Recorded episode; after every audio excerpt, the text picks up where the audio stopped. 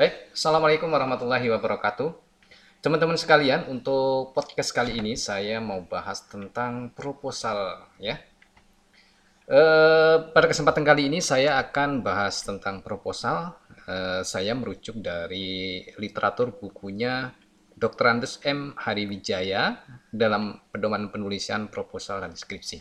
Teman-teman sekalian, e, sebelum saya untuk melanjutkan e, tentang podcast ini, saya di sini akan mengupas sedikit tentang mengenai karya ilmiah. Teman-teman semuanya, sahabat mahasiswa semuanya, karya ilmiah. Yang pertama kita harus mengenal apa itu karya ilmiah.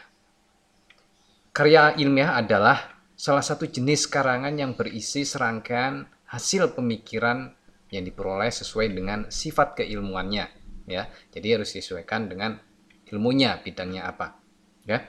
Suatu karangan dari hasil penelitian dan pengamatan atau peninjauan dikatakan ilmiah jika memenuhi syarat. Jadi sebuah karya ilmiah ya bisa dikatakan karya ilmiah jika ditinjau dari beberapa syarat sebagai berikut.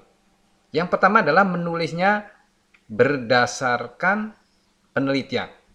Kemudian yang kedua adalah pembahasan masalah objektif sesuai dengan fakta. Gak boleh ngarang-ngarang. Gak boleh ngarang-ngarang semaunya. Jadi pembahasannya masalahnya objektif sesuai dengan fakta. Kemudian yang ketiga ada karangan itu mengandung masalah yang sedang dicarikan per pemecahannya ya jadi sebuah permasalahan yang memang lagi dicari solusi atau pemecahannya. Kemudian yang keempat adalah baik dalam penyajian maupun dalam pemecahan masalahnya digunakan menggunakan metode tertentu. Jadi cara mencari solusinya dengan metode tertentu ya. Jadi cara menyelesaikan masalah atau mencari menggunakan metode. Oke, kemudian yang kelima adalah bahasanya harus lengkap, terperinci, teratur dan cermat. Kemudian yang keenam adalah bahasa yang digunakan hendaklah benar, jelas, ringkas, dan tepat sehingga tidak terbuka kemungkinan bagi pembaca untuk salah tafsir. Jadi cara menggunakan bahasanya juga harus benar, harus jelas. Jadi tidak timbul penafsiran yang berbeda atau salah tafsir bagi untuk pembacanya. Jadi kalau kita melihat dari persyaratan di atas seorang penulis karangan ilmiah hendaknya memiliki keterampilan dan pengetahuan dalam bidang. Satu, masalah yang diteliti. Kemudian yang kedua, metode penelitiannya. Kemudian yang ketiga, teknik menulis karangan ilmiah. Kemudian yang keempat adalah penguasaan bahasa yang baik.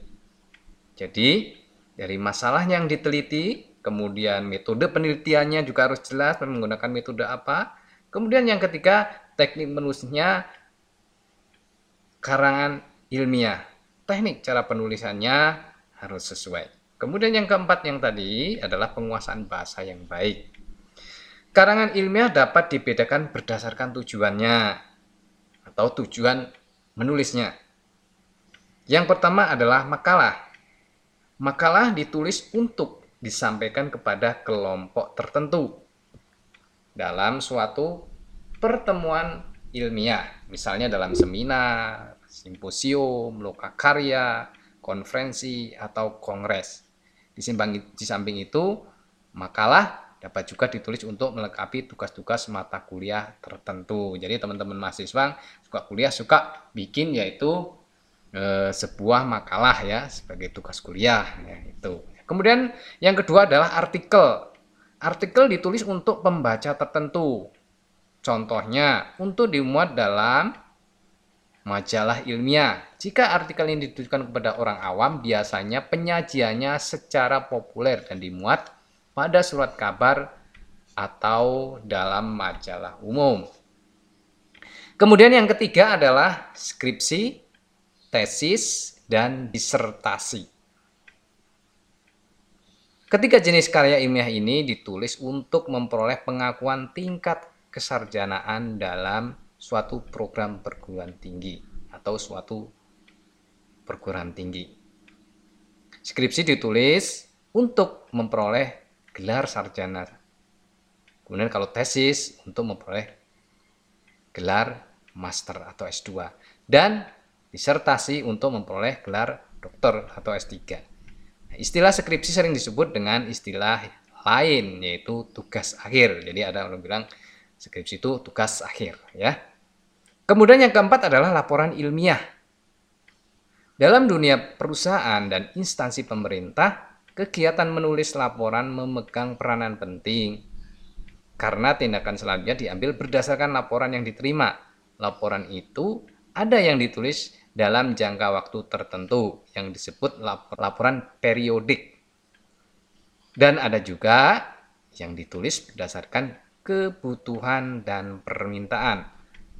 Laporan ilmiah biasanya ditulis oleh staf ahli. Nah, itu ada beberapa eh, pengertian tentang karya ilmiah. Setidaknya teman-teman harus paham ini sebelum nanti melanjutkan ke penulisan eh, tugas akhir atau skripsi atau membuat sebuah makalah. Setidaknya teman-teman paham dulu hal-hal yang tadi saya jelaskan di atas tadi. Oke, teman-teman, itu ya eh, sedikit materi tentang karya ilmiah. Mudah-mudahan ini bisa menambah wawasan dan ilmu buat teman-teman semuanya, khususnya teman-teman mahasiswa.